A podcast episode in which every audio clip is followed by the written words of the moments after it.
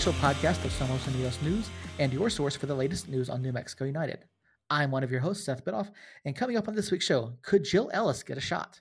The West is, quote, punching their tickets, and we're buying a condo in El Paso. This is episode number 19 of our show, and we want to thank everyone for their continued support of, uh, of what we do here on the channel. We wouldn't be here without you guys, and our show is growing each and every week. And part of that growth is coming over here to Twitch and doing the show live, where you guys can come and interact with us, leave your questions, your comments in chat, and be a part of the show. Because, you know, again, we are Suncast. We're part of Somos Unidos News, and we're all United and USL fans here. So before we get into our this week's discussion, I do want to remind everyone that we do have written content over on our website. Uh, each and every week, Jacob and I cover New Mexico United. We have pre and post match coverage, uh, as well as a blog about our lives as dads, and the occasional video game coverage as well. With all that out of the way, I'm going to bring in my two co-hosts this week, Jacob Terrell and Earl Nieto. Guys, I have one burning question for you: Is egg appropriate to have on a hamburger? Yes. Oh, oh, yes. Sorry, Earl. I had to, had to jump in there. It depends how fried it is. Uh, over easy all day. Love it. Crispy edges. Crispy edges. Okay. For those of you that weren't here, our conversation may have actually started before we even went live. We were discussing the question is is a hot dog a sandwich and is cereal a soup? So i had my question ready to go like prior to all this and these guys didn't know it and jacob brought up this uh, or i think it was earl brought it up is a hot dog a sandwich? And so um yeah these guys had no idea so it tied in perfectly what we were talking about before. So this, this is what you guys do okay? Especially because i'm not in albuquerque or near albuquerque anymore. You go to the frontier. You get a bacon green chili cheeseburger you have them put an over easy egg on it then you get a side of fries and a side of sour cream, and you will thank me because it is delicious. Please text me that recipe. I, I don't make it. I go to Frontier. I have well, them no, make that's what I'm saying. Re- text me that so I can remember. Okay. Because I will be I'll, there. I'll text you. I'll text you all caps. Earl, go to Frontier. Order this. You're welcome. I'm actually not a big fan of Frontier. I've only been there once, but I wasn't a big fan of it. How do we block this guy? well, he runs everything, so we can't block him, unfortunately. I like their carne adobada burritos, especially because they're cheap and they're pretty small, and you can eat a several of them. And then I like that burger, um, and then the cinnamon rolls, and then everything else that I've had there has been good, but not like spectacular. But I tell you that the burger is my go-to, and every once in a while I'll just crave it and have to go over there to get it. For whatever reason, a burger with an egg on it is best there than anywhere else. I've had it in a few other places. I make it here at home, and for whatever reason, that one is just the tops. So when you say the burritos are small, how small are you talking? Now, the reason I ask is because if you go to different burrito places around town here, like you got Twisters, you've got Blake's, you've got Golden Pride, Stripes, Stripes. I haven't been there yet. You got. I know they're building. I know they're building one um, over here in Wyoming. I think. Hmm. Yeah, you have to get the chicharroni burrito. Agreed. Chicharroni burrito. Okay, haven't ever extra had crispy, that. extra crispy. I prefer mine with beans instead of their potatoes, but that's just me. okay. Or yeah, I'm more of a potato guy in, in my burrito so far, but uh, I usually am, but their potatoes are a little too salty for me. okay.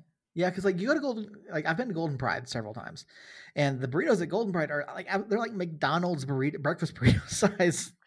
Yeah, they're tough. They're and they're absolutely terrible. Like I can't understand why I do not understand why people go to Golden Pride. What eh, these hot hot Seth? Put the hot takes over your name today.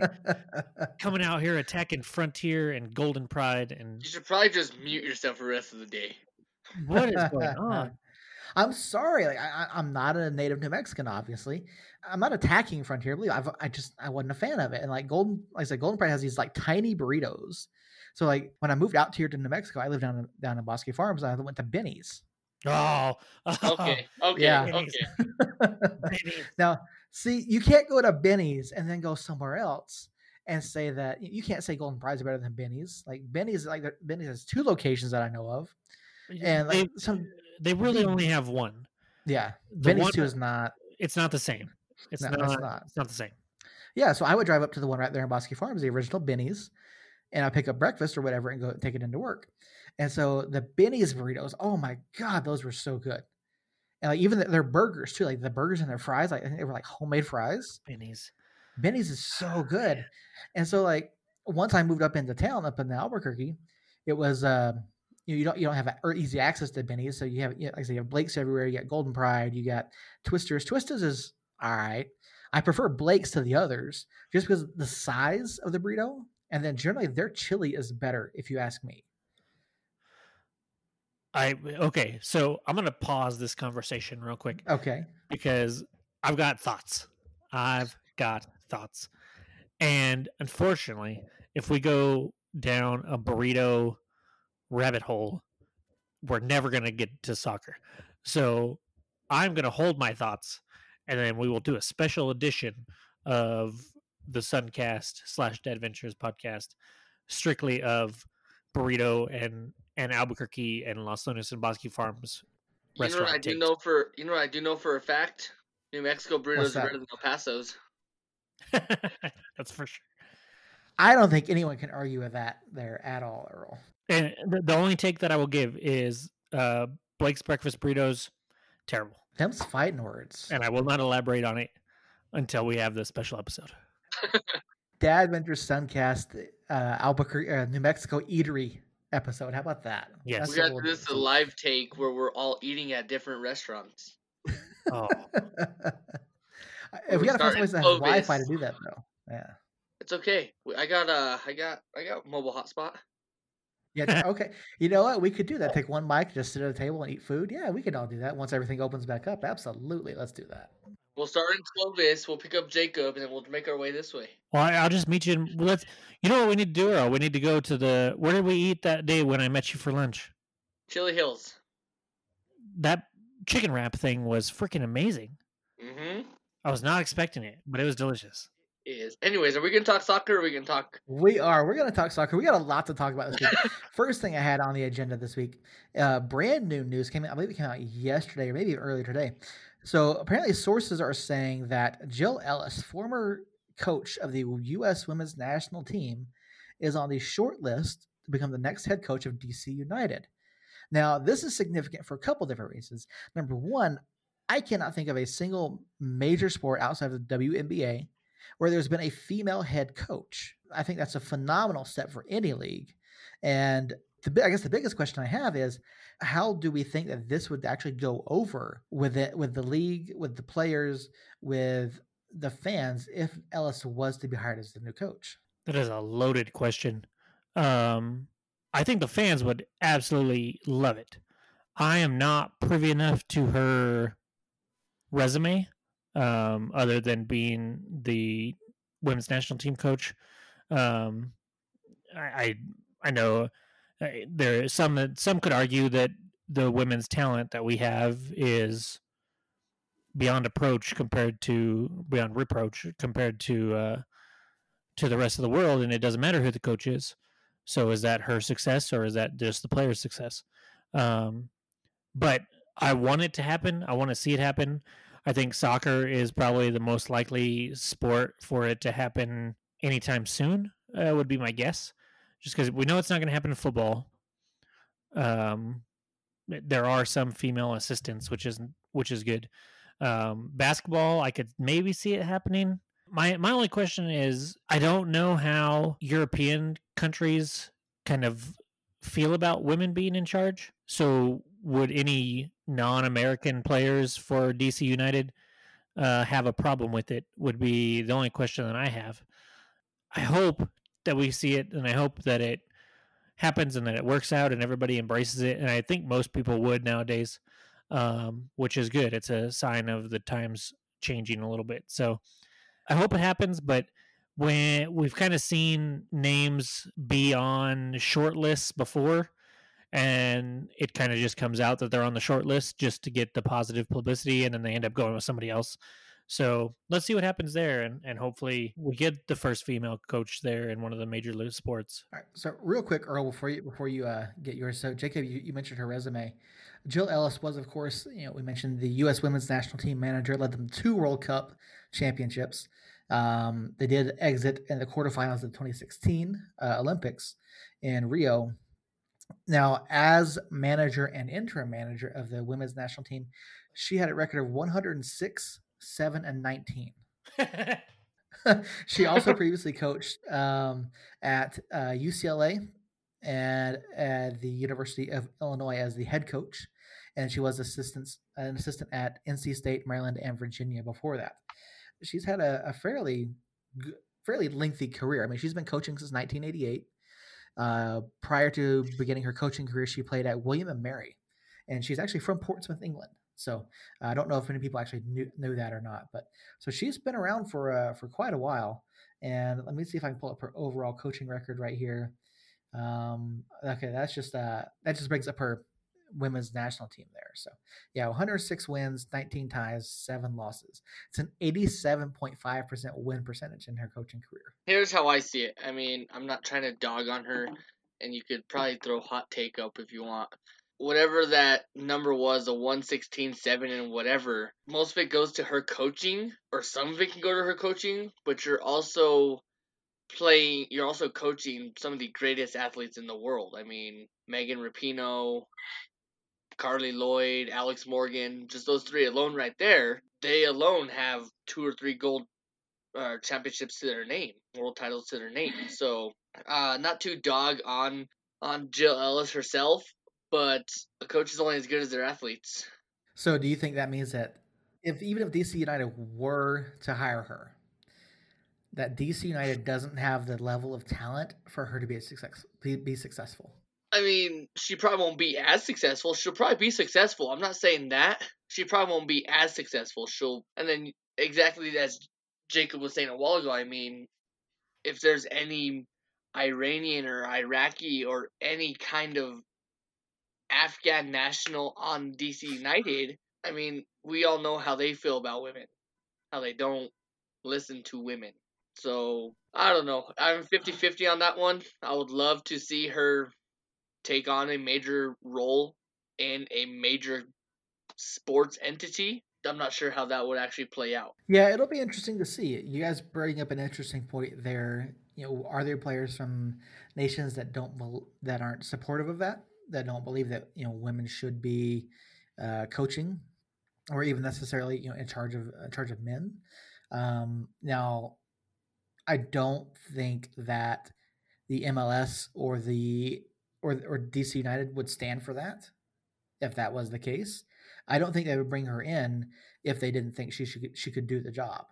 Now, DC United is also going to need um, significant monetary influx. I believe they are owned by uh, what uh, the same guy owns the Redskins, correct? I, I believe so. Oh gosh, what? I'm pulling it up now. I can't remember the name off the top of my head. DC United Holdings is the official owner listed, but yeah, yeah, they're gonna they're gonna need money. They really are. So, yeah, I don't know. It'll be interesting to see. Now there, there are some other names mentioned in there. Jason Kreis is one, and David Wagner from Schalke um, as potential uh, as potential managers for DC United. Now I know Atlanta United is also still looking, but this was I found this to be a very interesting story to come out today. So yeah, I don't know. It's gonna be one of those things. Just wait and see what happens. See if she gets hired, and if she does, what does she do with that club? What does management do with that club? Do they give her the support that she needs? Do they give her the players that she needs in order for in order for DC United to get back to winning ways? All right, moving right along. The next item that I had was playoff time, guys. There was a interesting, interesting match. Oh, and uh, Earl just fell out of his chair. There we go. Jim Mora playoffs. Well, we, I think everyone knows the results from this past weekend. I mean, we'll go ahead and pull those up anyway and go over those. Uh, so, obviously, uh, New Mexico United won their match. We'll talk about that here in a little bit uh, by final of 1 0. Um, Elsewhere in the round of 16, Charleston beat Charlotte by a score of 2 to 1. St. Louis beat Hartford by a score of 1 0. Tampa Bay uh, uh, won 4 2 over Birmingham. Louisville City beat Pittsburgh 2 0. Phoenix Rising beat Sacramento by a final of 1 0. El Paso beat FC Tulsa uh, on penalties. And then Reno 1868 did defeat LA Galaxy 2 by a final of 4 to 1. Now, I went ahead and I compiled some points based on our predictions from last week. Um, so for those of you that I'm sure you did, Seth. I'm sure you did. I went and uh, I, like I said, compiled some points and I tweeted out what our uh, what our predictions were uh, over the weekend. Now, the way that we stand after the first round, Earl has five points with five correct guesses. Jacob has five points with five correct guesses, and I have six points due to six correct guesses. So, yeah, it was uh, it was an interesting weekend. We all had because uh, we all went Sacramento. We all missed out on Sacramento, obviously. Um, I had Phoenix too, and then y'all talked me out of it. I think yeah, I think that is correct. We did talk you out of that. So, um, yeah, it was a, it was an interesting set of choices, an interesting set of picks that we had there. Um, so, and we'll we'll get into this week's picks. Looking back at the matches that we picked last week, what do you think was your biggest miss? Probably Pittsburgh. Um, I really thought that they would uh, they would kind of take care of Louisville City, and Louisville City just kind of controlled that match from beginning to end, and never. I mean, they were within striking distance till the end there, but it, it just never felt like they were going to do anything, and I honestly, so I got that one wrong. I got Sacramento and Phoenix wrong, which we'll talk about. I'm sure we'll talk about that game a little bit more in depth here in a little bit. I got, and then I got Charlotte and uh, Charleston wrong. So yeah, it has to be Pittsburgh for me. Of these, what eight games? I only missed three. You picked Tulsa. You picked Sacramento, and then I, th- I don't know what your other miss was, honestly. He went with uh, Charlotte. Charlotte. Oh.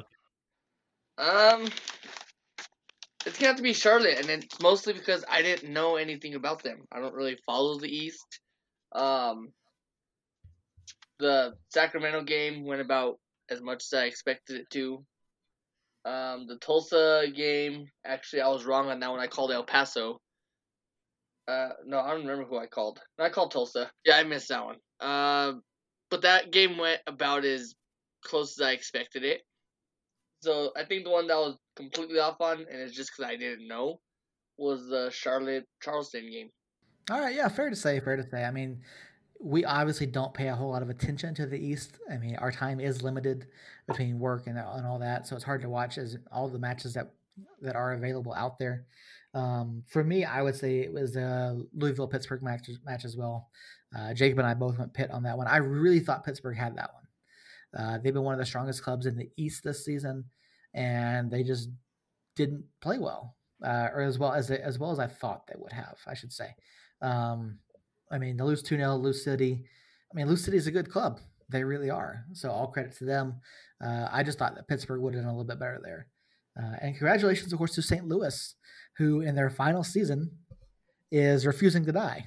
Do you blame them? I mean, I have St. Louis going pretty deep into it.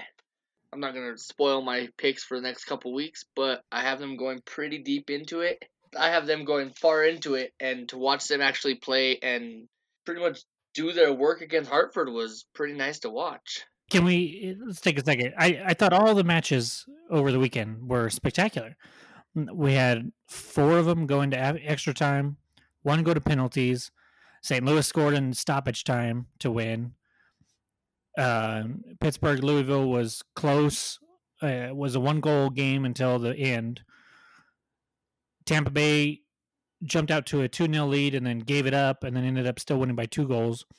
And then Reno was kind of kind of just destroyed Los Dos, obviously. But the rest of it, I thought they were all spectacular.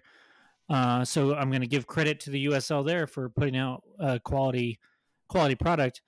But then I'm going to turn around and say, USL, what are you doing with the fact that we couldn't watch any of those matches because we couldn't focus on any of them because they were all at the same time.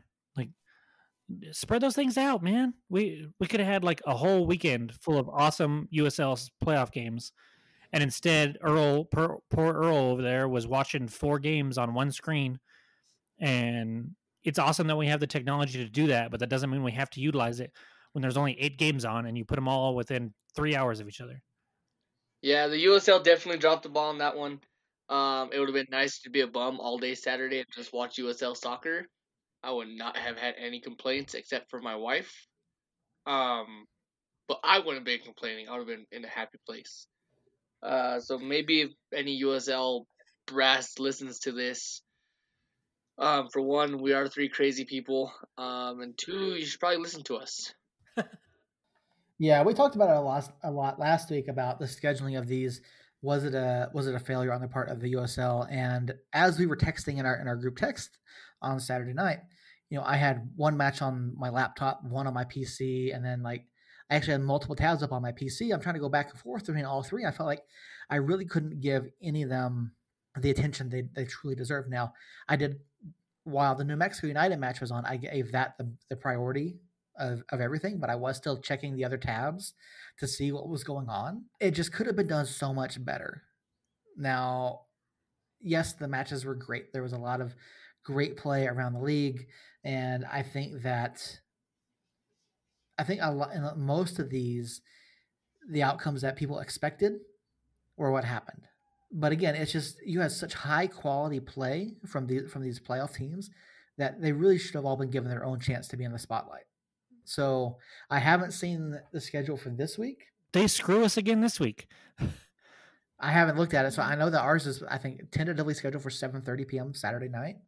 So the two Eastern Conference matchups, Louisville City and St. Louis, and then Charleston and Tampa Bay are both at the moment, anyways, scheduled for 5:30 Mountain Time on Saturday, and then Reno Phoenix is at seven Mountain Time.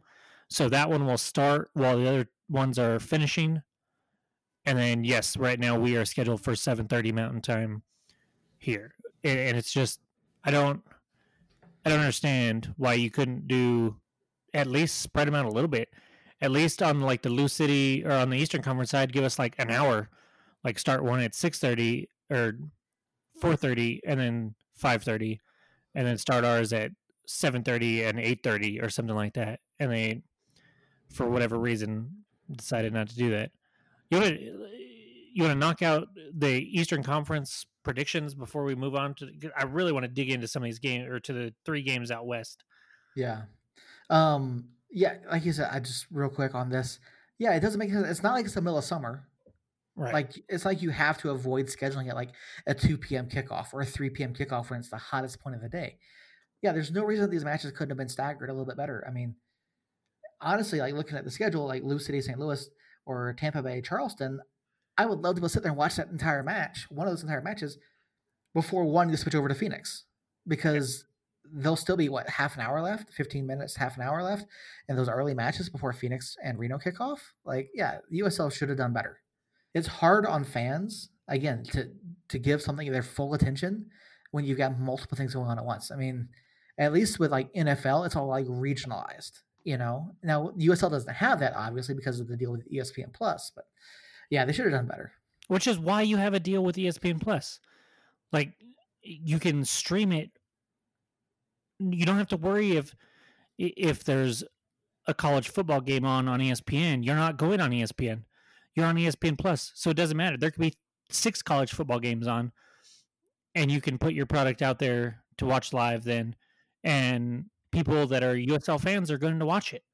I mean, because let's face it, if you're not a USL fan, you're probably you not alive? turning on ESPN Plus. Fair. You're not going to turn on ESPN Plus though, and just scroll across this random game and put it on. So your your whole target audience is pre-existing USL fans at this point in time. Now, for the final, with it being on ESPN, I could see making sure you want to, that time slot and have to fight with other people or other sports entities to try to get the most eyes on you on there. But for right now with ESPN Plus, USL fans are your target audience and they have the capability to stagger that to where USL fans can watch USL soccer all day Saturday. And the fact that they're not doing it just I don't understand. Yeah, I don't know. Maybe that's something to look at next season. Um, as probably not going to be the only improvement they look at for next season as well. So, and we'll get into that here in uh, in just a second, because obviously the Western Conference is going to be our focus tonight. But looking ahead to this weekend, our two Eastern Conference matchups: Tampa Bay at Charleston, or I'm sorry, Tampa Bay is hosting Charleston. Uh, according to 538, 538.com, Tampa Bay is currently favored by a 67% to 33% margin in that matchup. Uh, who do you guys have here? Well, I'll go. I'll go first. I got some some a few stats here that might help Earl, uh, given his dearth of knowledge in the Eastern Conference. Um, these teams have played each other four times this year, and Charleston won three of them. Um, I don't understand why Tampa is favored that heavily, other than the fact that they're at home. But I, I'm going to go with a slight upset here and go Charleston. I'm I'm in the same boat. I mean, that's why I kind of laughed because I I can care less really about numbers. I actually hate math. Um, That's fair. but I mean, I do love I do love an upset. So I mean, I did pick Sacramento in the first round over Phoenix. Um, so yeah, I'll go Charleston. Charleston. Okay. So I'm actually gonna go against the tide here. I'm gonna go against you guys. I'm gonna go with Tampa Bay. Now, I know that Charleston has played Tampa very well this year. They've got three wins. They actually um, Tampa Bay had actually been undefeated at home this season until they lost to Charleston, I believe, in the final week of the season.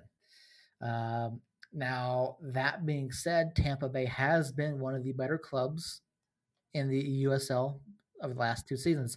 I believe it was last year they put together what a fif- 17 match, 15 match undefeated streak or something like that. That was uh, obviously eclipsed by Phoenix Rising's um, undefeated streak. Ooh, But yeah, Phoenix sucks. I think uh, I think we have to have a drinking game whenever that comes out.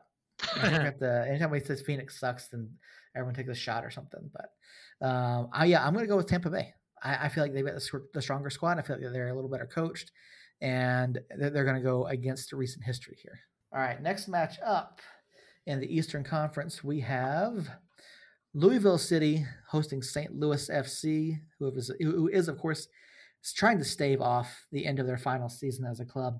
Lou City is uh, favored by a, a margin of 74% to 26%, according to USL Championship. I'm sorry, 538.com. What do you guys have here? Do you guys think that St. Louis can pull off another miracle and keep their dream going? Or does uh, Lou City, as basically like, uh, I think they're considered like the, the number one seed in the East. So, Well, I think we know Earl's pick, uh, judging by what he was saying earlier. And you know, I I love the Cinderella story. I love. I would love to see St. Louis, you know, beat Lou City, and and even if that's the last game that they play, I'm sure they'd be happy beating Lou City in the playoffs. And I just, I, I don't know what to do. I just don't. Um, I'll, I'll get back to you in just a minute. Seth, go ahead, or Earl, go ahead. I think for those of us that aren't watching, Earl has been holding up a uh, a picture here and possibly his laptop to the to his to his webcam here. So, Earl, for those of the, for those folks that aren't listening, why don't you go ahead and tell them uh, what you were trying to show the chat? So what I was showing on the chat was St. Louis Football Club. Um, yeah, they're the underdog but just a little bit. Once again, I'm terrible at math. Um, why the heck not? If it's their last game, at least they went. they- I see them going down swinging. Um, Lou City didn't look all that great to be the number one seed. Um, I do see St. Louis capitalizing on that and showing them what's what's going on. I I I have St. Louis. All right, so there's Earl's. Uh, I think we all kind of knew that one was coming. Uh, for me personally, I, I love St. Louis. They were our compatriots in the U.S. Open Cup last season, both making it to the quarterfinals. But I've got to go Louisville City. They're just a, a better club on the pitch, on paper, and it's going to be Lou City at home taking the taking the win. Ah, I'm still torn, guys. So here's my thought process. My thought process is this: It's okay. We can talk you out of it. if Charleston wins, then we're all three tied. I can almost guarantee you that we're going to have the same picks out west. So if we're all three tied after the Charleston match, and you guys already split on Lou City and St. Louis, then the best I can do is tie somebody. You can't take the draw here. I, I know, I know. So it's really just about making sure that Seth over there doesn't pull away and my my heart says St. Louis just because I think it'd be an awesome story, but my brain says Lou City. Um, Go with your heart. and I'm gonna I'm gonna no, I'm gonna go with Lou City because I went with my heart in the Phoenix match last week and it screwed me. So We'll talk about. I'm about gonna that. have to go. I'm gonna have to go Lou City, and uh, we'll uh, we'll move we'll move on to to the Western Conference and talk about I know uh, you guys can't see it, but before Jacob even said who he was picking, I had him down as Lou City. yeah, it's fair. so, point for me predicting Jacob's pick there. So the West uh, got a little chippy this past weekend. Uh, as we know, Reno 1868 did win. They advanced. No real drama there. Congratulations to Reno 1868 and our buddy Ben Bowery uh, for getting a playoff win over there. Reno is, of course, the number one overall seed in the West. So they will be hosting. Um, crap, where did my thing go? Uh, Phoenix Rising FC. Who? Phoenix sucks. Phoenix sucks. Came out last week and played Sacramento Republic FC. And this match was really tough. Like we we all took Sacramento. We all thought Sacramento had a real good shot at winning this, and it genuinely looked that way. No, they did. They they up did. until the very end. Um, you know, Phoenix uh, sucks. Just couldn't put anything past them. Sacramento played really well. Came down to the end of the match, and we all know what happens where Santi Moar delivered a, uh, a shot from the from the from the left side of the of the box, and initially it appeared to, and according to the call from the announcers, it was deflected by Solomon Asante. A closer review showed that he actually punched, literally punched the ball into the back of the net. Now, we give Solomon Asante a lot of flack for being a diver. I didn't know he knew the Falcon Punch from Super Smash Brothers. and uh, yeah, so Phoenix sucks. Decided to uh, manage to pull ahead and get a 1 0 victory based on this. Now, I don't know about you guys. I watched this replay and it was bang bang, you know, live action. But if you, especially if you slow it down, it's clear, absolutely crystal clear that this is a handball. Now, the referee was only a matter of yards away, potentially slightly interfered with with his line of sight, but he ruled a goal. There's nothing really that can be done about it at this point. USL does not have VAR. Now, they were one of the leagues that pioneered it back in 2017. I have not used it since. This is one of those situations where MLS talks about clear and obvious error. This was, without a doubt, one of the most crystal clear instances I've seen where there was a wrong call and there's just nothing that can be done about it. Now, I don't know if you guys saw the video that, w- that went out after the fact. Apparently, Solomon Asante was like laughing and showing what he did, like showing, like like swinging his fist, like he actually, like showing what he did to hit the ball. And I've been I've been waiting and waiting. USL Championship has not made a single statement on this. Of course not. Should something have been done retroactively? I mean, I know that that would completely throw the playoffs out of whack. Should USL Championship have done something retroactively? Should something have been done to to Solomon Asante retroactively for his deliberate action there? And how do you think that this carries over into the match against Reno? So to answer your question, um, no, nothing should be done retroactively. No, Solomon Asante shouldn't get any kind of punishment to say. Um, I watched the replay. Actually, I was just watching it before we hopped on, and I have to disagree with you that there really is no obstruction to the ref's view. There's really not. Um, does it suck watching Phoenix suck um advance? Yes, it, it, it does. Like there's nothing worse in my mind um that sucks worse than that. Except a vacuum cleaner. God bless me. Um but yeah, so I watched it time and time again. I actually did like slow motion on the Xbox as best as I could and there was no obstruction from the ref to miss that. Uh, so yeah, it sucks, and the USL should probably think of maybe implementing like a challenge in the playoff where you could challenge that play and there becomes instant replay. Um, that would be nice. But really, it is what it is. Uh, I don't see Phoenix getting past Reno. Uh, so there's my take on that one. Um, spoiler alert. If I watch that in real time, you it, it happens so fast. It's a it's a strong shot from Santi coming in with a lot of pace, and Asante, you know, whips his body around so quickly that I don't fault the ref or the the official for not seeing it. I don't fault uh, anybody for not seeing it. Really, I- I will say that in real time, when it first happened, I questioned it. I wasn't sure, but I questioned it. But then, yeah, when they slow it down and you zoom in on it and whatnot, it is definitely clear that he he hits the ball with his hand. Whether he did that on purpose or not, I, I intent is one of those things that is just so hard to tell, um, because it happens so fast. Like eh, I'll put it this way: if it it happens so fast that if he meant to do that and executed it, give him the goal. I don't care. That that shot was coming in with so much pace that if he was able to do that quick enough and think that fa- way fast enough, then then kudos to him and he should get the goal because that happened so fast that very very few humans on this earth uh, i think would be able to actually pull that off if that's what they were thinking.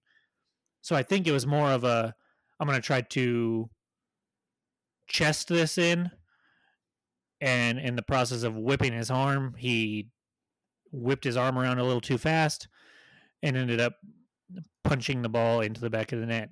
As for the people that are complaining about that and the goal in the United game that we'll get to here shortly, um, saying that we need better refs and saying that we need VAR and this and that and the other. Calm down. Just calm your tits, guys. Just relax. Uh, Yes, I know that the officiating in USL Championship level isn't where it should be No way. but on both of those calls they're both like impossible to see with the naked eye what happens the the united goal i've looked at that replay a thousand times and i still can't tell if he touches it or not so yes the asante goal with var would clearly be overturned but we don't have var yet we probably won't have var next year this is what you signed up for this is the product that we're watching this is the product that we fell in love with. You have to deal with it until improvements can be made. So suck it up, go home, come back next year, and play some more soccer. That's all I can say. It sucks. I know it sucks. It sucks to go home on a call that isn't appropriate, but at the moment, this is what we got. And the USL officials are humans. Sometimes I think people forget that, but they are human beings. They're going to make mistakes it's not necessarily their fault that they miss a I wouldn't even say bang bang because it was faster than a bang bang play um, and didn't happen to see it. It. It is what it is. So nothing should be done retroactively. Nothing unless there was VAR. Nothing should be done after the fact. Um, and like I've told, I, I've gotten into it with several San Antonio fans this year or this week. You had 120. Sacramento had 120 minutes to put the ball in the back of the net, just like San Antonio did, and they didn't do it a single time. So yes, it sucks to lose on a bad call, but you have other chances to not lose on a bad call that you didn't do either. So blaming one game or one blaming them losing a match on one call is ridiculous because there's other things that go into it. There's 120 minutes of soccer. One bad call at the end of a basketball game, there's 48 minutes that you could say needs so you could have done something else differently there and or something else better. So while I feel for them to an extent, I'm also I get it. Move on. It's over. This whole oh my goodness. Yeah, I've seen San Antonio fans starting to cheer on El Paso. You guys are in the same state. You play for a cup. The the Copa whatever Copa that is. Yeah. Thank you. Um, Aren't you the soccer fan of this club? sometimes. um, and and they're starting to root for them just because of a possible handball on us that the refs missed. It, it's ridiculous, guys. It's ridiculous. Yeah, we'll get into that obviously here in our, in our next uh, match. Jacob, what's your pick for the Reno and Phoenix Sucks matchup this week? Oh, Reno all day. Reno it, all day. It, it, it's in Reno. Reno's played them once already. Reno beat them. Reno is on. They're just in fantastic form all year. Granted, if you look at Reno's schedule, they had a lot of Tacoma. They had a lot of Portland. Um, and then their first playoff match was against Los Dos, who obviously earned a spot in the playoffs by beating beating out San Antonio or San Diego and Orange County. But I still don't think anybody thinks that they were one of the top top top teams in the in the league. So Reno has had an had has had an easy path. But like I said, they have played Sacramento several times. They played Phoenix once and they still came out on top of that group and came on top of that Phoenix match. So I I think Reno will find a way to pull it out. Um, but if not, hey, maybe I'll go to Phoenix next weekend. Reno versus Phoenix. We're not going to spend too much more time on this. I yeah, the, the handball this week is absolutely atrocious. Um, I think it does bring bring to the forefront once again the conversation surrounding VAR Jacob, you mentioned that you didn't think the league would implement it next year. Now I know Sam, I think is a door, one of the management of Phoenix Rising tweeted out that he thinks that they will be in the league next year. Um, I responded saying that I didn't think it would because number one, you've got clubs that most likely don't meet the technical needs for it, and you also got to examine the cost of having VAR implemented, and I just don't see it happening. Um, one of the one other comment that I saw about it was that you know you look at some of the parks that are played in, they just don't have the room or the the angles available to them to do that. Now, if you look at like El Paso down at Southwest University Park, that stupid left field corner, like you can't see what's what's going on down there from particular from their overhead angle, you know, their wide angle.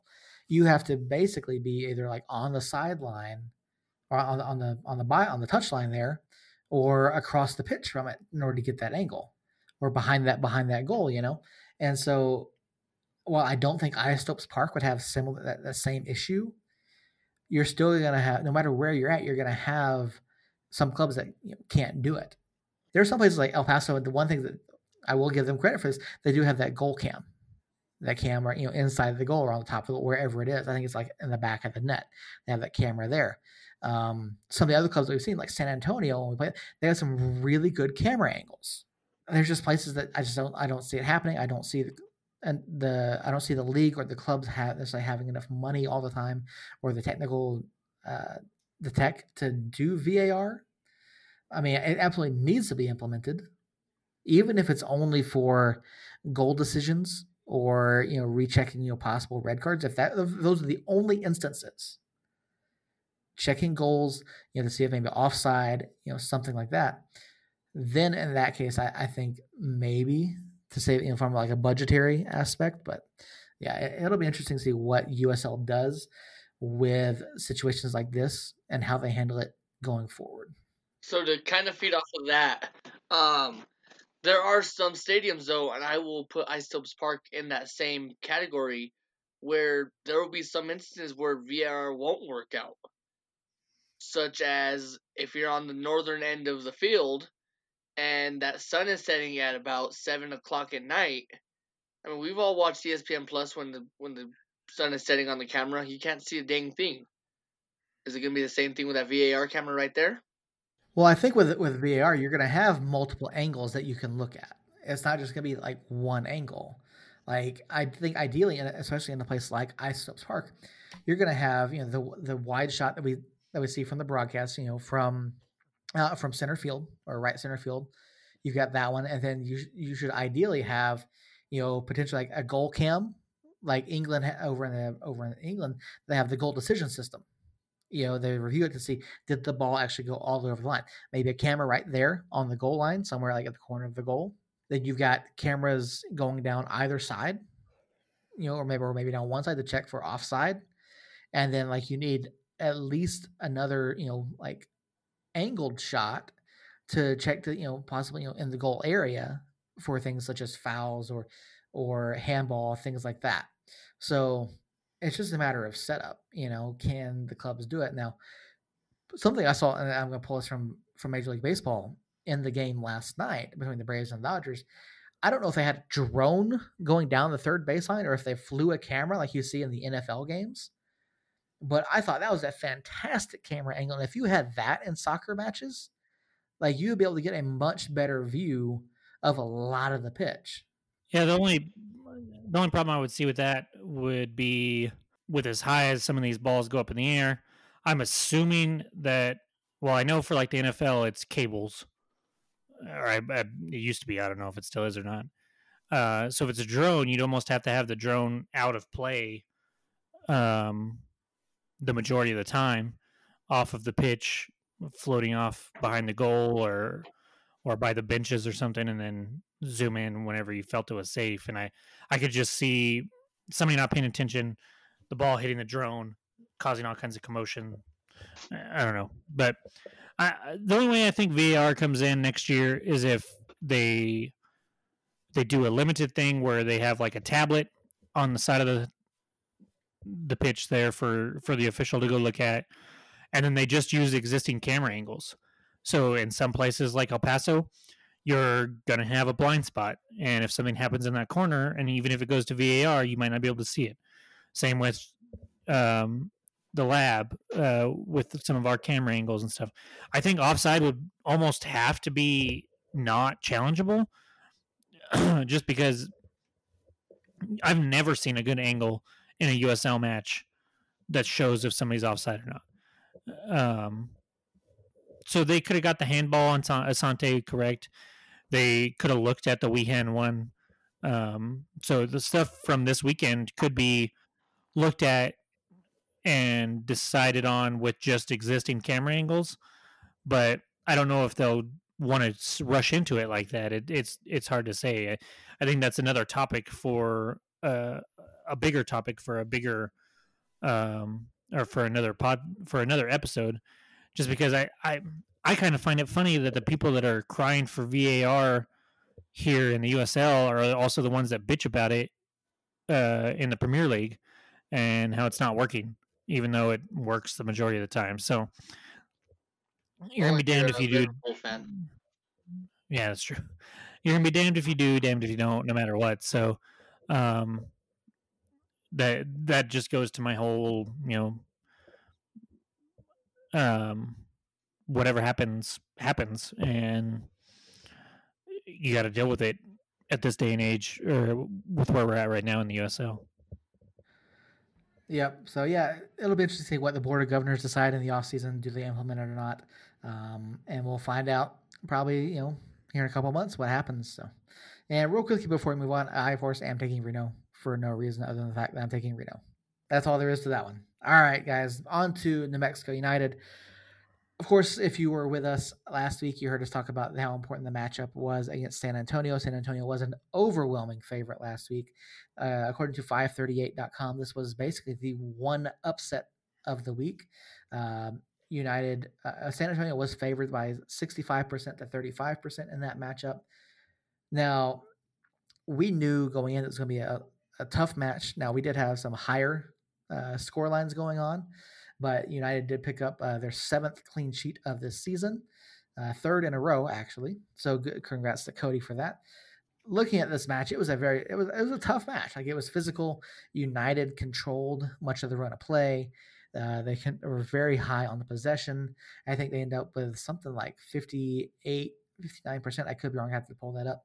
But um, at one point, the, the, the, the announcers said that United had completed like 519 passes. Uh, I think that was at some point um, in the middle of the of the second half. And United, of course, we know is one of the more pass heavy clubs, and it ultimately worked out well for United. Um, in, in the 101st minute, uh, Chris Wehan did get the ball inside the box. He flicked him, flicked a little volley over to him, over to himself. Over, I believe it was uh, um, crap, I forgot his name. Anyway, I'll, I'll think about it here in just a second. Flicked the ball over the head of a defender. uh, brought it down and put a left-footed shot into the bottom right-hand corner. In the, again, in the 101st minute to break the uh, the nil-nil tie. And from that point on, the match got rather chippy. Uh, we saw a number of different instances uh, where yellow cards. I think there were seven yellow cards given out in extra time, and looking at that, I mean, we saw Dev take a real hard hit uh, in the back down in the attacking third at one point, and we saw. I, just, I keep I'm forgetting names. I'm sorry, guys. I'm forgetting names, but um, basically it was stood over by a San Antonio defender who ap- appeared to spit on him. Uh, judging just but just looking at the uh, the the movements. Now Devin did come out later and say that the player did not spit on him. He did, however, swear at him and swear at his hair, uh, which I thought was one of the more hilarious things I've ever heard. Um, but United just kept up the pressure, and they were able to come away uh, out of San Antonio, beating basically what many perceived as the best club coming out of the West, despite not you know obtaining home field advantage throughout. So, I mean, what were you what were your takes on the match? Did United live up to expectations? Did they exceed your expectations? And then you also we'll talk about extra time here as well. So, I got the point. So, um, United did exactly what I expected them to do. I mean, we called it last week. You can probably go back and listen to it. We, all three of us, called San Antonio going down and losing. Um, did I expect it to go? Only one of us called a shutout, though. Um, was that you or what? Yes, of course it was me. I, I don't remember. I've slept since then. um, either way, we all expected United to win and they did. Um, I was actually super happy for more than one reason. Um, the first reason is we finally got to see the team not panic when it wasn't going their way. I mean, they played a hundred something minutes before they finally got the got the ball in. Um, to see them actually stick through the match and stick through it, keep grinding, keep hustling, keep keep playing really. It was nice to see that even after the lower subs came in and took over the starters and it was nice. The second reason I was happy is because my wife, who is not a sports fan whatsoever, somehow managed to sit and watch 120 minutes of soccer with me. Don't know how. And so you're the real winner there, huh? Yeah, so I was exactly the real winner there because I got to sit with my wife for 120 minutes and just try to explain soccer to her, which was kind of interesting. Nice. So I'm not sure if she knows the real rules of so- real real rules of soccer, Who but does? what she knows right what she knows right now is that United is the best. That's all that matters, right? Exactly. So, real quick there, Seth, to kind of talk about some of the things you were talking about. Uh, United finished the match with 651 passes Only and a 76.2% passing accuracy. And they controlled possession 58.2 to 41.8. Um, and then as for the yellow cards, there were two yellow cards before we scored. And then after we scored, there were one, two, three, four, five, six, seven. Uh, so yes, things got crazy after we ended up going ahead uh, in the 101st minute there. What I find insane here, though, is Tainter only had one yellow card, which it wasn't even for when he yelled "f you" and "f your hair." It was some other time entirely. And then I don't know who PC is on here. Do you know? Does anyone know him. PC? Does anybody know his real name? Uh, I looked that up. the other day, Yeah, they, they call him. They just call him PC. That's what he's better known as. Um, His real name is is it Victor? uh, hang on. Victor Gyro? Because there's not a PC on the team sheet here, and I'm pretty sure he did get one. yeah. Yellow, he got one yellow card uh, in stoppage time, uh, or in extra added extra time. I don't know how he did not get one earlier in the match. He was headhunting Sandoval on several duels where he squared him up, jumped up, hit him with the elbow, hit him with the shoulder. Um, he, I did not like that guy. I did not like that guy one bit. Um, I think they left an O out of his name. yeah, yeah, that was your joke on be- Sunday or Saturday. Should be P O C. and um, it, it, it the the match the match just got so chippy. They ended up with so many yellows. Um, I think Mizell's yellow was pretty quick, um, delaying time there. I that one was scored- really dumb. we had we had 100 and or we had 15 20 minutes left or 17 minutes left. I don't think he was trying to kill time. Um the other the san antonio player put the ball down in a spot. Mizell didn't want to kick it from there. He always kicks it from the other side. He picked it up took it over there put it down was going to kick it it got a yellow card. Um so that yeah, one I- exactly. That that one really bugged me. yeah, that one I had a problem with from the referee side. Guzman's, however, I had a problem with from Guzman's side because he just kicked the ball. Yeah, so uh, we had someone else do that a couple weeks ago, right? Yes, and I'm like, uh, Goose, what are you doing? Like, that's just you're not thinking there. Like, the fact that him and Tanari both got yellows at some point during the match, I'm just like, what are what are you guys doing? What what's the plan there? Like, why are you?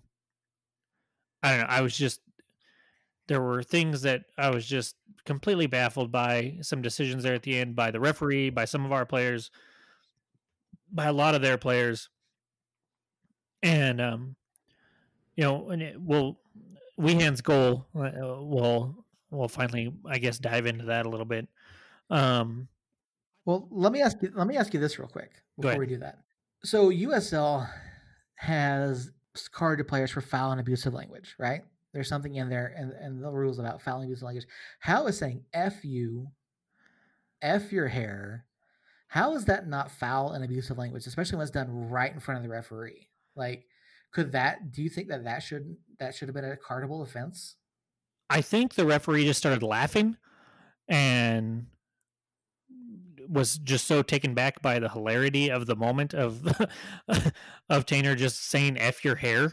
Like I think he was just like, "Oh my gosh, what are you doing? That's hilarious! You're so dumb," and didn't even think about pulling a card. Would be my only thought of it. I don't know, because to me, to me, not only was what he said worth a yellow, the foul itself was worth a yellow, and then the action of getting in in somebody's face like that and saying anything that's not "I love you," uh, that should be a yellow. So eh, I don't know how it wasn't a yellow. Here's what bothers me is whatever the crap that guy's name was, Tainter or Tainer or whatever, Retainer, whatever the heck his name was. Just Um, taint. Just think of taint. Taint exactly. Taint, whatever his name is, um, told Dev F you F your hair. Didn't get a card, but moments later, Bees gets a card for pretty much pushing the guy out of the way for what looked like Dev getting spit on. I mean, if you look at it in real time, you're on the field. Um, Yeah. you see that happen. I'm gonna assume my player just got spit at. That's what I'm gonna assume. So yeah, so I would always come to defend my player. So for Bees to get a card for sticking up for his player, and for Taint to not get a card, if you watch the the live reaction from people on Twitter, um, probably on other social media sites as well, and if you look at even I mean, even Dev's own wife put out a tweet saying, you know, that he had been spit on. If it's that obvious of an of an action, why isn't something done about it? And I don't blame Bees at all for for stepping up and, and getting in his face about it. I would have did the same thing. I I feel like the assistant referees a lot of the times, um, like it it- they they never stick up for themselves, and they never say, "Hey, you need to give this guy a card" or anything like that. In the USL, anyways, I see it in other leagues, but not not here. I feel like they're stuck so low on the totem pole that they just don't feel confident in making any of those calls. And I don't know where the the main official was during that. I wasn't paying attention to it, but um, eh, I could see that being a case as to why he didn't get anything. But the fact that they didn't get, but they got four yellows, and I actually missed one earlier, so it was eight eight yellow cards dish out dished out after the goal, and only two before that. I like the idea of letting the guys play.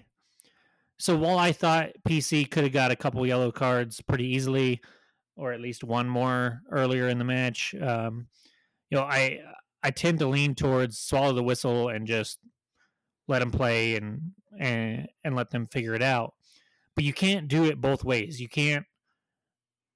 You have to have some control of the match for one, and then you can't just start giving yellows out like crazy for random stuff. So just the inconsistency there really bothered me. So yeah, so I agree with you on swallowing the whistle and letting them play, unless it's a clear and obvious foul, such as Taint allegedly what looked like spitting on Dev. I mean, for the assistant ref to not even acknowledge that to the head ref, that's that's kind of shady. Kind of crappy. Um, but even at that, you that head ref is supposed to see everything going on on the field. Was his vision Mhm. obstructed? Probably. That's why nothing got called. But all he had to do was ask "Hey, what happened?" Oh, he said, "F me and F my hair." I probably would have laughed too, but yeah, that probably would have been a yellow. Yeah, there was a lot of reaction on Twitter after this match and during this match to not only the situation with Tainter, but also the uh, Wehan's goal. You know, a friend of the show, Harry, um, definitely was not one of his better days on Twitter. I will say, you know, Harry, we love you, but like, I'm sorry, man. Some of your takes, and then at one point, like he said that, that Dev had been diving. I'm like, come on. Dev took some serious shots in this match, and especially that one at the end from Tainter who came in from behind, basically launching himself in the Dev, hit him in you know back in, in the back in back of the head, whatever it might have been. That's a serious foul. That came as a real hard foul, and it just yeah, just completely unwarranted from from Tainter there. And I think a lot of the reaction at that point was still just like building upon what had happened with with Wehan's goal. And and so Jacob, I know you were wanting to bring it up. And so the controversy here is that when Bees flicked the ball over the defender's head, the it, some some people claim that Bees brought the ball down, controlled it with his right arm, and it should have been waved off as a handball. Now, we did mention earlier, Jacob, you said you watched it time time. I've watched this thing uh, probably you know, 30, 40 times already. And I was in a discussion in the, the EUSL championship that I'm a part of. Obviously, an El Paso fan uh, was going on and on saying that it was wrong. It shouldn't have been this, that, shouldn't have been called, or should have been a handball, all this kind of stuff. I said, show me a definitive angle where you can 100% say that the ball is on his arm. And looking at it, I couldn't find one. Now, I will concede it looks like it might have, but the ball did not change its trajectory. The ball didn't go anywhere different. It didn't like suddenly just drop at his feet. It actually like went down into eh, like actually like hit the ground and rolled to his left. Like if you're trying to control the ball, why would you do that? And it didn't even hit the ground. It Doyle got a leg to it. And he's the one that knocked it to Bees's left. It's just nobody else reacted fast enough to clear it, and Bees was the fastest to react and ended up getting to it and putting it in the back of the net. Like San Antonio just got so salty after this after that goal, both on the pitch and on Twitter and for the next three days after that. It's been it's been so salty. Um, I'm watching it right now. The ball doesn't move. Like it doesn't the ball doesn't change spin, it doesn't change direction. What makes me think he might it might hit him is his arm and the sleeve of his jersey you can kind of see react a little bit when the ball gets to where it's towards his arm. And that's what I thought the whole time. But it's not definitive. I don't think it has any effect on the play itself. Let me ask you guys this. if VAR was here, what happens to that goal? I think we have a 10 minute video of it being looked at, and then it just gets it just gets called the way it stood. Because if I'm not mistaken, VAR is clear and definitive, and that is not clear and definitive. Have you have you not watched any European soccer? Clear and definitive doesn't mean clear and definitive. Clear and definitive means a wide variety of things. I personally think it gets overturned. You do have USL refs. Right. I think it probably gets overturned just because it, it, it's close enough that I would see them saying that they don't want to have the game possibly end because of a missed call there and and would like the the the goal to be fair for sure and 100% I don't know. I, I think it gets overturned though looking at it because I do think it touches his arm. If I'm being completely 100% unbiased, I do think it touches his arm. I just don't think it's near as close or near as impactful as the Asante goal um, against Phoenix or something like that. It's so you're saying maybe it was an incidental contact. Yes, yes. It it it. I don't think he does it on purpose. Um, I don't know. It it sucks that it happened because I feel like we were the better team. The majority, overwhelming majority of the match, I feel like we were the better team. I feel like we had the better chances. I felt like we, I don't want to say deserved the win, but we definitely played better than San Antonio up until that point. So I feel like we would have won anyways, even if it wouldn't have been for that particular goal. I feel like had it been 0-0 for the rest of that extra time, I honestly still think we find a way to get one past them. But it sucks to have this stupid salty San Antonio fans and salty USL fans in general because I don't know if you guys know this, but among other fan bases, we're not very popular. I know. Shocker. Shocker, right? Um so it just sucks for them to have ammunition whatsoever, whether it's warranted or not. I just I would have rather had just a nice, clean, solid victory, even if it was just one goal, um, one goal that had no controversy around it, eh, where they couldn't come back at us and say that we quote unquote cheated or got lucky or whatever, because it, I don't think there's any chance in hell that Wehan was trying to do something there. I don't think that it even if Wehan did do something there, it didn't affect the play all that much. Um, it falls essentially straight down, bounces up. Doyle kicks at it, hits him in the lower knee, squirts away, and then nobody else reacts except for Wehan. So it's just frustrating that they have that when they should be looking at the fact that they couldn't score on us for 120 minutes they didn't react to the ball once it bounced off of Doyle's leg and just didn't play well in general, especially after that point. So it sucks. I think it probably gets overturned if there was VAR, but I think we would, I think the better team won. We'll put it that way. So here's how I'm looking at it, and we said it just a while ago. We played 120 freaking minutes. It was 0 0 until the 101st the fact that the better team couldn't score on the lower team goes to say something. I mean, if you base your play off of one, if you base your game off of one play, then yeah, okay.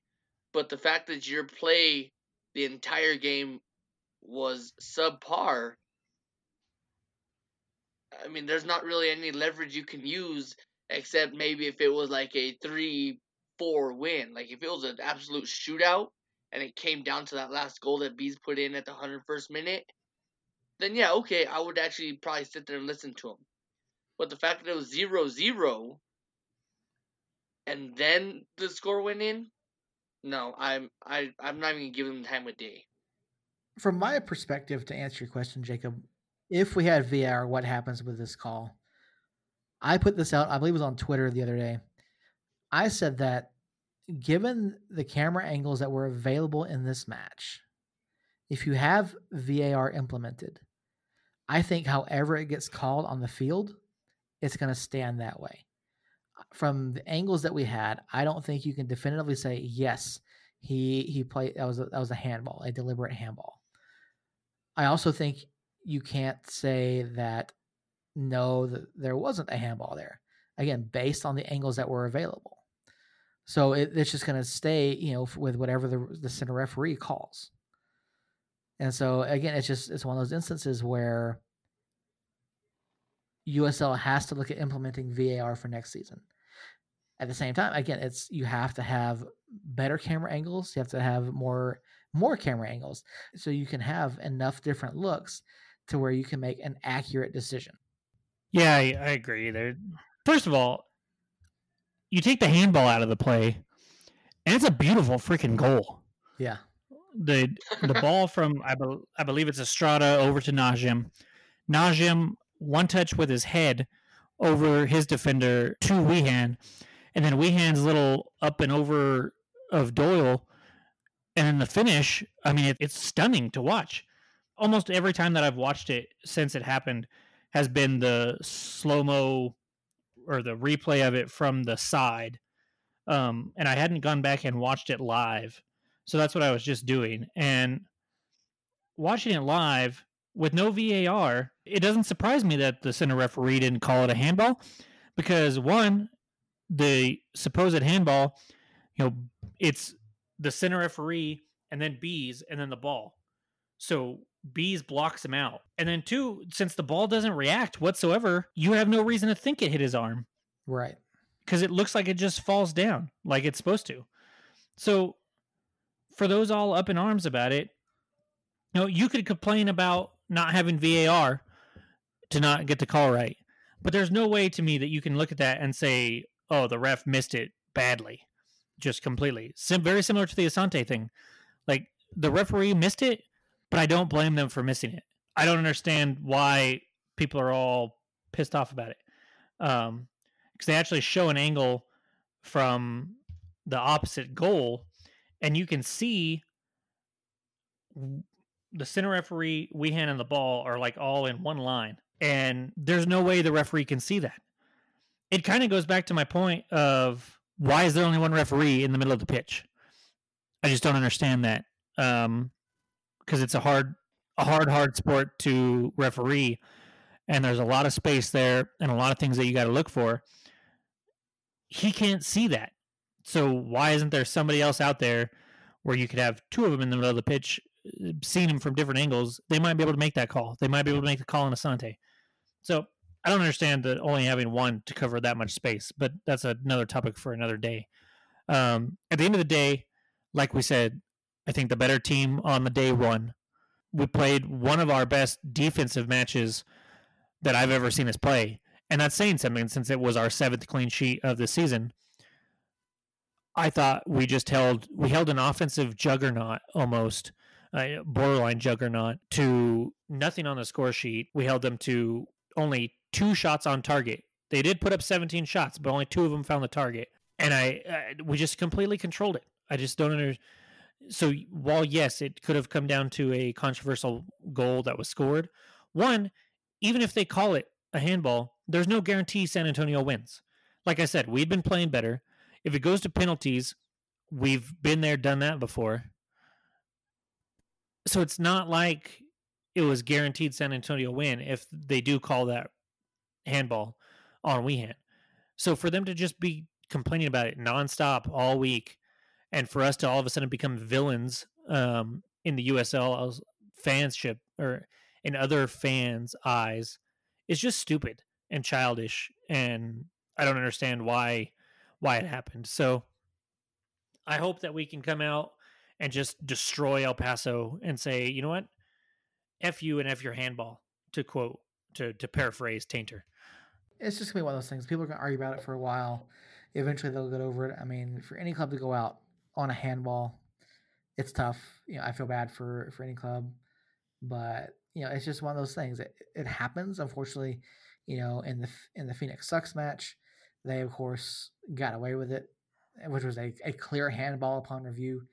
Um, again, Bees you just you don't know, like you can't tell from the information that's available, despite it, it looked like it might have happened. So I think it's I think everyone just needs to you know, take a step back, move on, and if you're no longer in in the playoffs, you know, start looking toward forward to next season.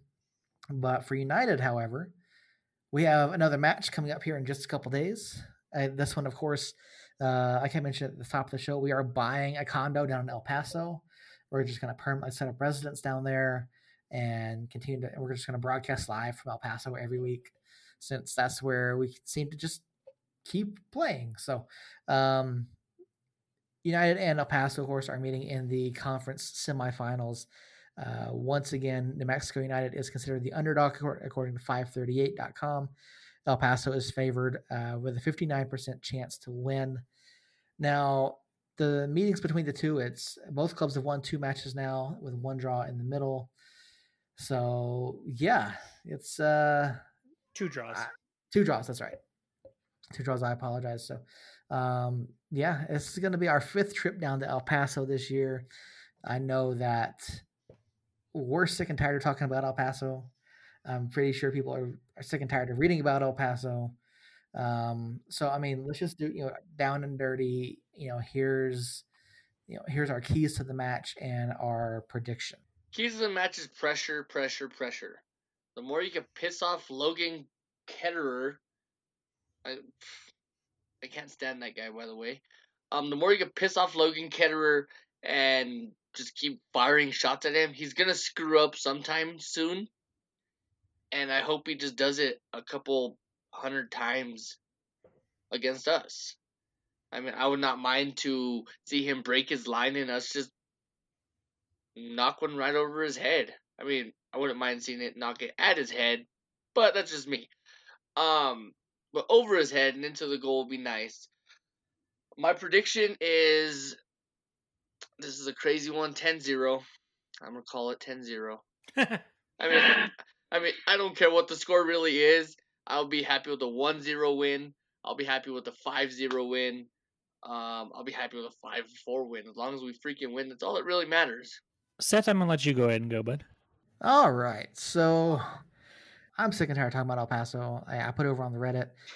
And you know, I know some folks are excited to you know, head down there if they're able to get tickets, but you know, I, I don't, you know, from a media perspective, like I said, I'm sick and tired of writing about El Paso. I've previewed four matches already for them this year. Like, I'm just, I'm tired of writing about it. I would have taken anybody else over El Paso just for the simple fact I just don't want to write about them again. You know, I'm to kind of echo at least one of Earl's sentiments. Uh, I had to step away for just a moment. I know I heard the first you talk about pressure.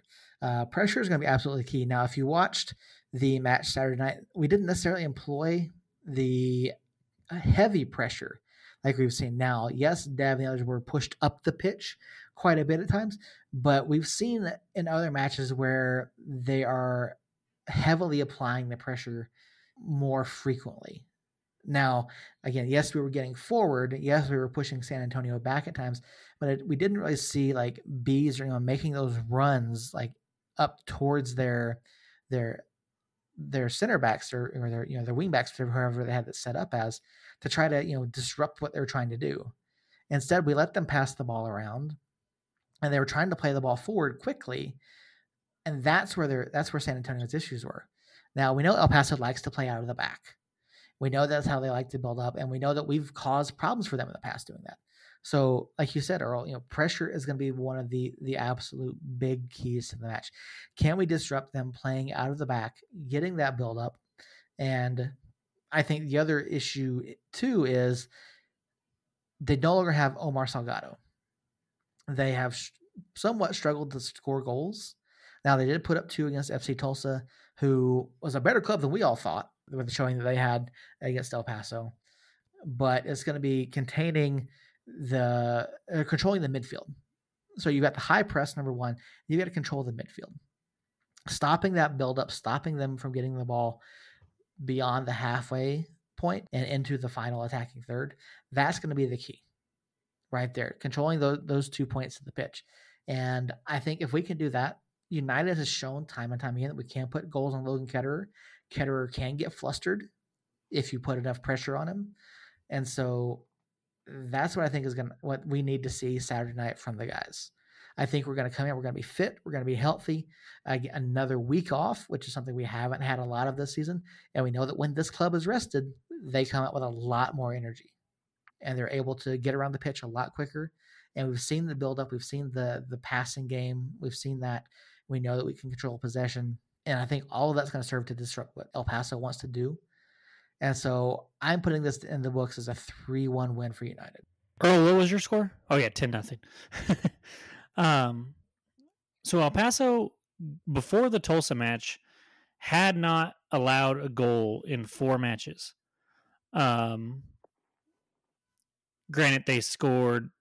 They also did not score in two of those matches, um, but they they still had several clean sheets in a row. We're coming off three clean sheets. Um, our defense looks phenomenal. Phenomenal. Let me tell you, it's phenomenal. Um, and I think that continues. I, I, I think we can hold them to to one or nothing. Um, the key to me is just going to be able to get if we can get anything past them uh, on on our for our with our offense, and I I think that you know I would have loved to have seen a multiple goal outing against San Antonio um, to see our offense kind of come alive a little bit. Um, but that didn't happen. I do think we had several chances that that um, should have been finished and and could be finished at some point, but um, you know we've we haven't scored over two goals except for one time all season. We've talked about that ad nauseum over here. Uh, we haven't put up multiple goals in a match since September 12th against the Monarchs.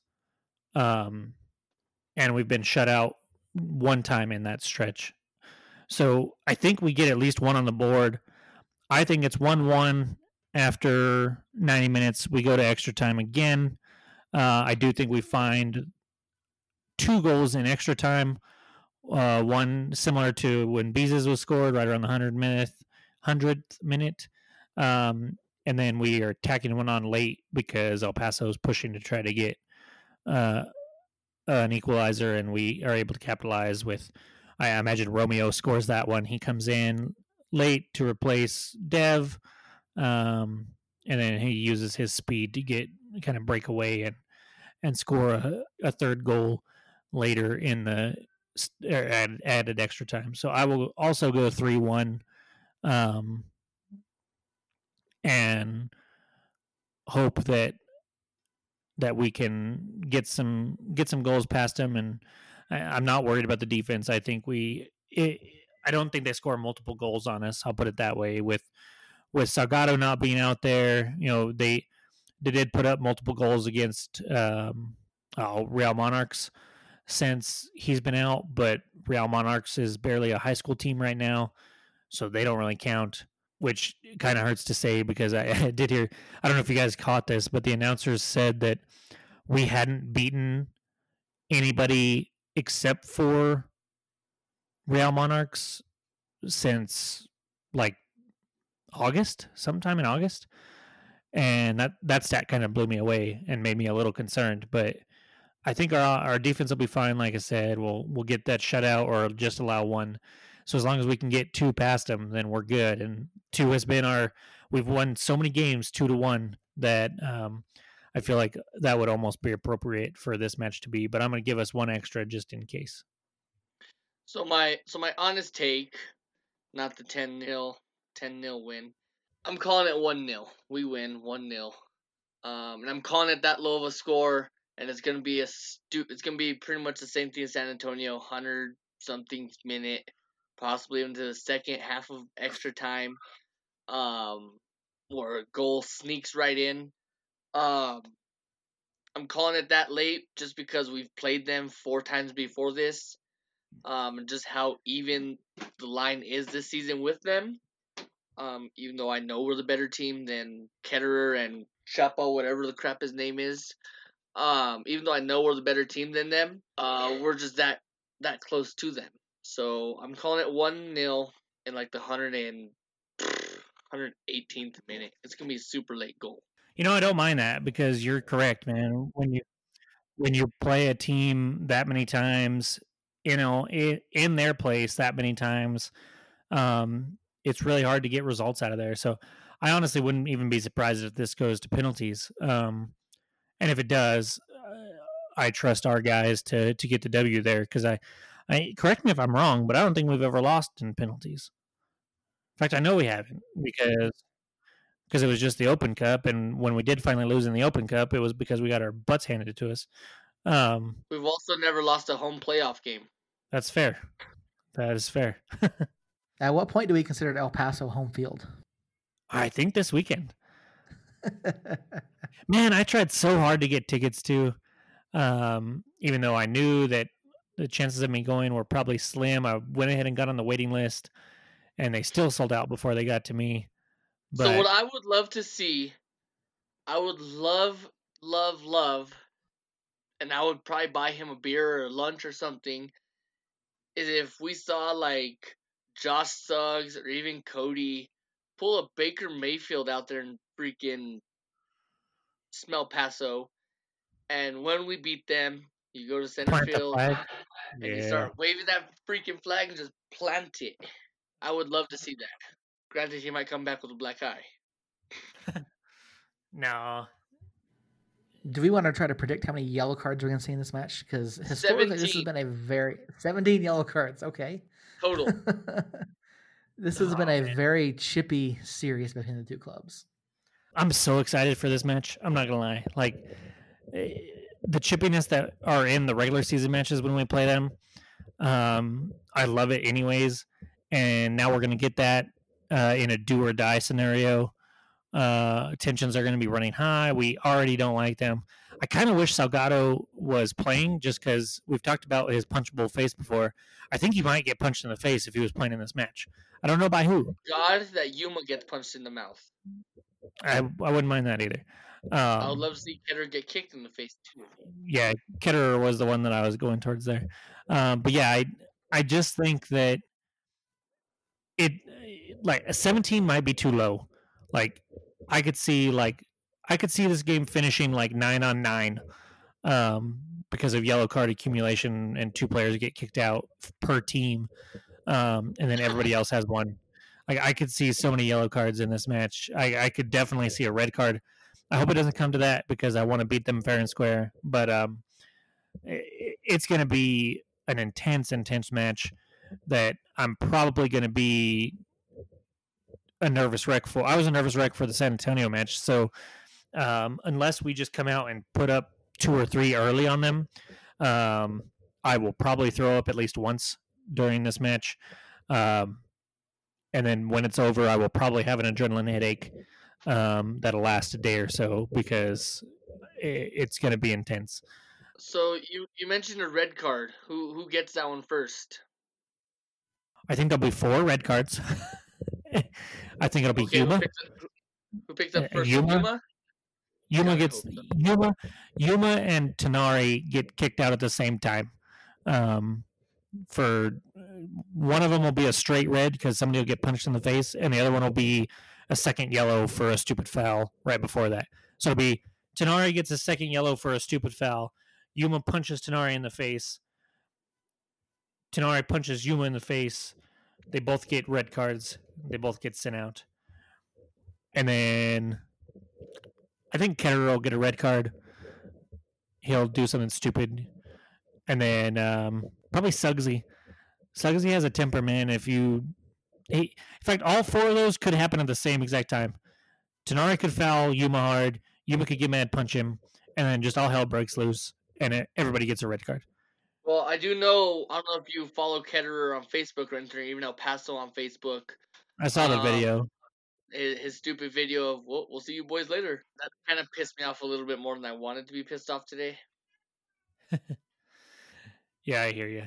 No, I think I mean it's going to be a fantastic match. I there are a few teams on this earth that I would hate to lose to more than El Paso in the playoffs. So, um, honestly, if we if we don't win this match, um, I'm not going to record next week because I'm still going to be annoyed by it, and uh, we'll have to talk about it the week after that.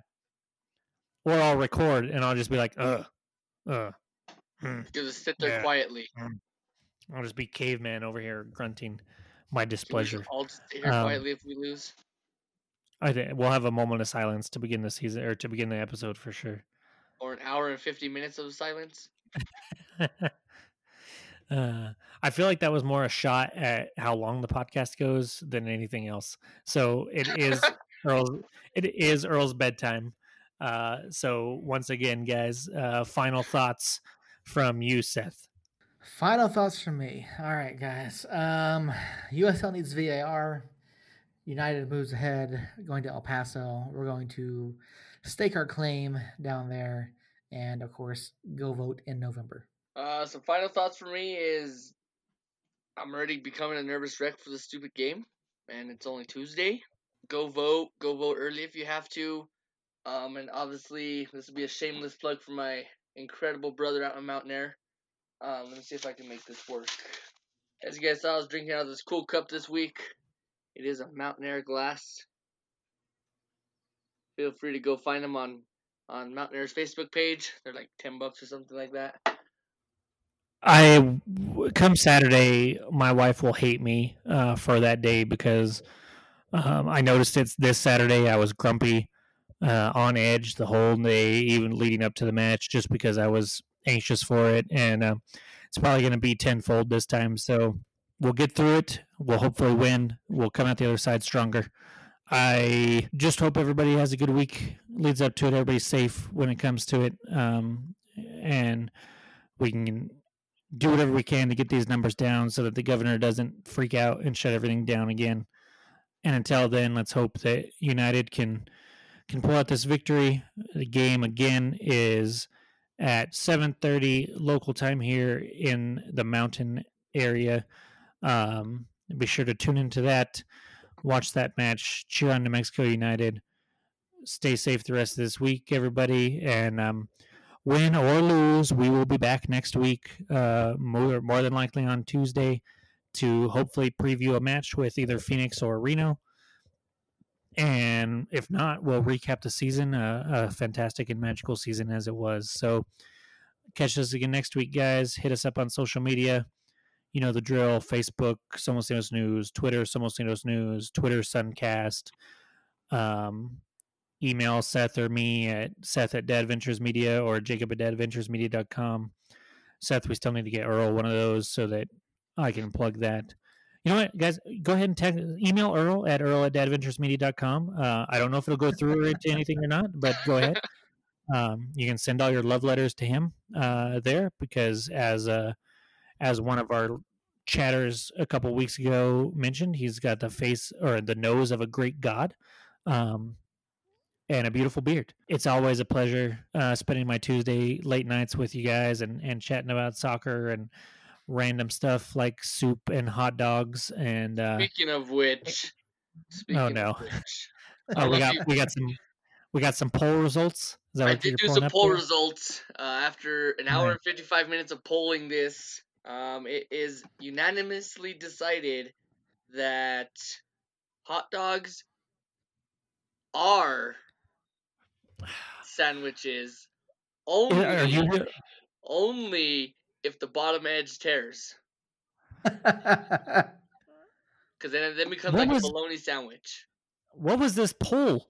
What are you doing? uh, okay. Yeah, I Well- do a lot of crazy things, and this is just one of them.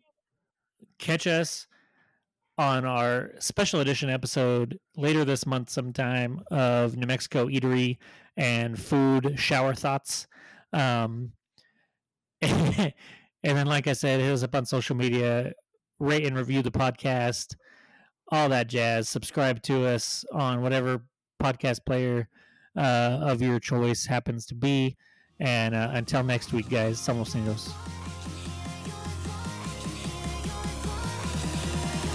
You've been listening to Suncast, the official podcast of Somos Unidos News. All of our shows are recorded live from Albuquerque and Los Lunas, New Mexico, are written and produced by Seth Bidoff and Jacob Terrell, and are edited by Seth. Special thanks to Jeff2 on YouTube for the music you hear in every episode. All episodes are recorded and edited using Clean Feed and Audacity. All of our shows are proudly hosted on Pinecast.